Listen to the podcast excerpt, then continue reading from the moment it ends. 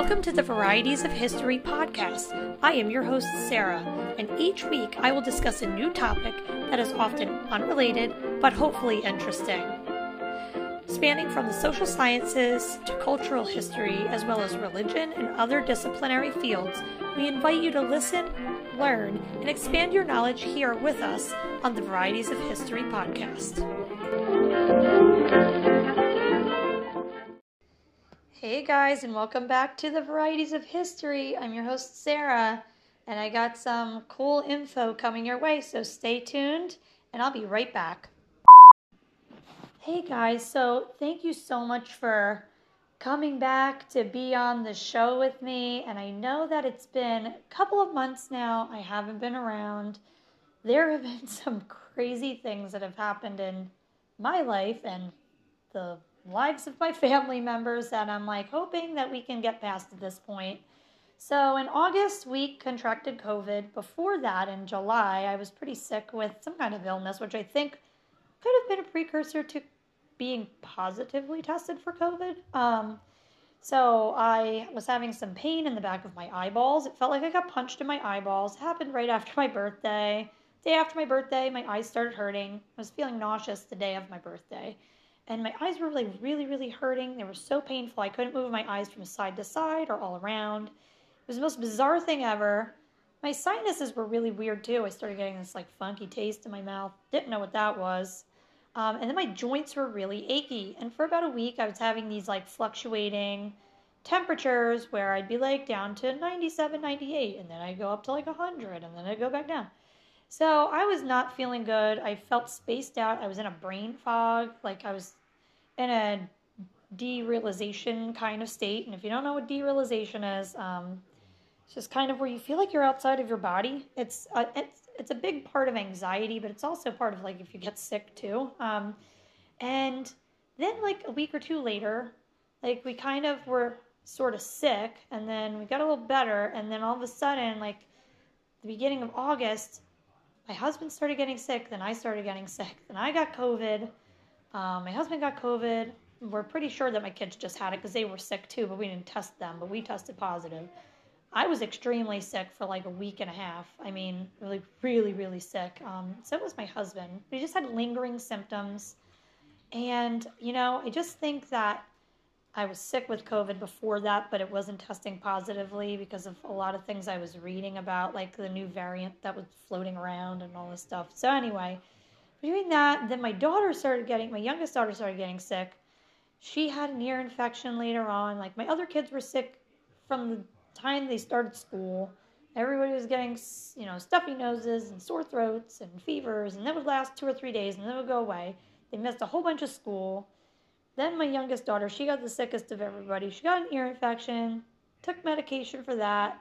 For the first time she's ever been on amoxicillin. Week later, she develops this humongous rash pretty much that covered her entire body and it was terrifying. They said she had like a serum like serum sickness like reaction. She also had rhinovirus and she also had roseola all together at the same time. She was hospitalized for about two and a half to three days. That was really exciting. Um, and then, you know, she seemed to get a little bit better and then she was and she was starting to have asthma before that too. She was on nebulizer treatments, she was on prednisone whatever. That, that was annoying and frustrating because we just wanted her to get better. And then a couple days ago, my son needed to get a tooth extracted. I actually needed to get a tooth extracted, so I had to deal with that. And then my my daughter, the day after my son had to get his tooth extracted, ended up in the hospital again because she wasn't breathing, and it was really scary. And she was coughing and coughing and coughing and couldn't take in a breath. They tested her, and she had a para-influenza slash croup slash bronchiolitis or bronchiolitis or however you say it. But that's what she had, and that was really not fun. So she was sick with fevers and all that stuff, and coughing and coughing and not breathing and whatever. So we've been over all of this, and we just want to be done with it so that we can go back to living a normal life. So it wasn't that much of an exciting break from the time that I last put out an episode for the summer because my summer was just riddled with a lot of sickness and annoying crap. But now I'm back and I'm super excited to talk about this week's season. And hold on, my daughter is talking to me. Yes, Ariana. One second, I'm almost done recording. So we're home right now and she wants to watch Paw Patrol, which I'll turn on for her in a second. But so I'm really excited to announce, after all of this other crazy introduction I was telling you about, that I will be doing a themed um, season this season, or at least for a partial season, on alcohol. And I don't know why it came to me, but I was just really interested in wanting to do an episode on the Whiskey Rebellion, which to me is just like such an interesting um, background of um, history that I think not a lot of people know about in this country, really, unless you learn about it in high school history class or social studies class. Um, so I really wanted to do an episode on the Whiskey Rebellion, um, beer, alcohol, any kinds of spirits in the colonial era, and how important that was to the colonial landscape, and even the people that were not considered colonial, like white settlers, right? So even pre colonialism within what we'll call collectively the United States. Today it's United States or North America. Let's just say North America, right? How important um, fermented beverages were to people that lived here pre colonial times. I want to start out probably by the earliest time, so pre colonialism, then to colonialism. So that goes with beer in the colonial era, which I'm just naming it now, but that's not what the title of the episode is going to be. The Whiskey Rebellion and some other things that came after that. Then I'm eventually going to talk about Quakerism and um, the early temperance movement within Quakerism just for themselves. Um, not all Quakers didn't drink alcohol, though. They sort of had to. Um, and that will be talked about sort of later on. But they didn't do like strong, they, they didn't always do strong alcohol, strong spirits, you know. But um, that's not true for everybody because it's just like Christians today. You have those who are Christians who are completely against drinking any kind of alcohol whatsoever. Um, but then there are those that are like, you know, they go they go out and they'll be eating dinner with family and have a couple of glasses of wine or beer. Oh, Ariana, you're gonna fall off the couch. Don't do that. Um, Ariana, don't do that. You're gonna fall off the couch. Okay, so then I'm gonna go from from that movement of the Quakerism, you know, version of like temperance in a way to the prohibition era and how that just kind of sparked a whole different um, um, movement for for people to be anti-alcohol, even though it was just it's such an important part of American history. And then I'm going to kind of go off from there and how alcohol has changed even today and like how it was um, respected in certain areas um, in the workplace and in boardrooms and like where you know people were making you know deals about whatever it is. Think about mad men era okay? Like 1960s 1950s uh, you have people who were super influential within the workspace where they're making decisions for whatever big corporations and how to sell products or for advertising or for whatever. And how that was an important part of of the workplace. Now it would be very strange if you I mean maybe it's done, you know, in some higher aspects of like Wall Street or something, but I'm talking about like the regular like everyday company, you're not going to be like sitting at a computer and then, you know, drinking down some whiskey. maybe you would, I don't know.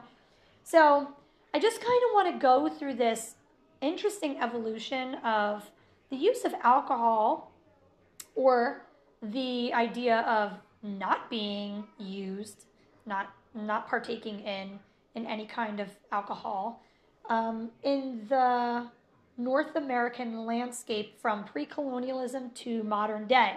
So I'm hoping to get uh, 12 episodes out of it. we'll see. Um, it might be less than that, just depending on the, the amount of research that I get done. But I really would love for you guys to reach out and let me know if there's anything else interesting that you you have some stories about that you'd like me to talk about within an episode or that I can incorporate into an episode. I really love to hear ideas from everybody, so you can reach out to me at the varieties of history at gmail.com. I do not have a Facebook page anymore. I've deleted my Facebook. I don't have one right now. I'm trying to figure out something else that I can do in order to bring my information to the masses without having to have my Facebook account attached to a group account. So I would prefer to just have a Facebook page that's a business page, which I'm going to try to do. And then we'll see how it goes from there. But I don't have enough time to devote to doing a website or to pay anybody to do one for me. So I think for now, I'm just going to continue on with the podcast and try to reach out to local historical societies and um, just maybe local message boards with giving my because um, I do have a Facebook account that's actually just mine without friends on it that I don't I don't use for anything but to like just go on five of my local message boards just to see what's going on um, because I've decided to ditch most social media except for maybe Reddit. I started up Reddit and I really like Reddit, but um, yeah, I really would like uh, to be able to reach more people. I've noticed that there are some people from around the world that have actually been listening to this show, and it's pretty exciting. I didn't think it would get that far, but uh, Greece and Mexico and England and a couple of other places. So, shout out to you guys for being awesome and actually listening to my show. I hope it's good, and I hope you continue to listen to it and try to get other people to listen to it too because I really want this to be a success. And at some point, maybe 10 years down the road, I might make money off of it. Maybe I could do this as my career. You know, I would love to do that, especially being a mom with three kids and being at home and not having a lot of time to work outside of the home. Um, luckily, I'm in the position where I don't really have to do that at the moment, except for part time at night at Barnes and Noble. so, anyway, I really hope that you guys will join me for um, this new season of the Varieties of History and learn about the history of alcohol within the United States as we know it today and pre colonial times, just on the North American landscape, and how important it was to partake of these rituals of just maybe drinking a fermented beverage or being a part of a group that kind of went really against those like I think about the straight edge movement too, which I also may incorporate into this, which was a big part of my life when I was a teenager. I was actually straight edge for a long time. I draw big, huge black X's on my hands. It was part of the scene I was in, you know. And I just think about how I was so anti like drinking and drugs, you know, like can't even take a prescription medication if you're you have a headache or something's wrong with you, you know, but I was really straight edge for a while. I'm not straight edge anymore, but I barely even drink anything. I have like a glass of wine once every three months at this point, so I guess you could say that's straight edge. I don't know. but I might incorporate that into the show too. So I hope you guys join me for the next episode coming out. I'm not sure exactly when the, the date is going to be. I'm hoping by the end of the month.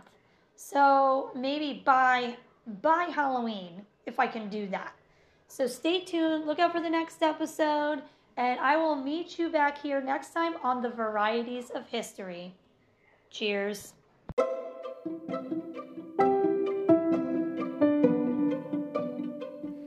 We want you and others to know that history is for everyone. If there is any area of history you are intrigued by, have studied, or would be interested in discussing, we welcome you to send us a message via Facebook or email. We would love to have you on the show.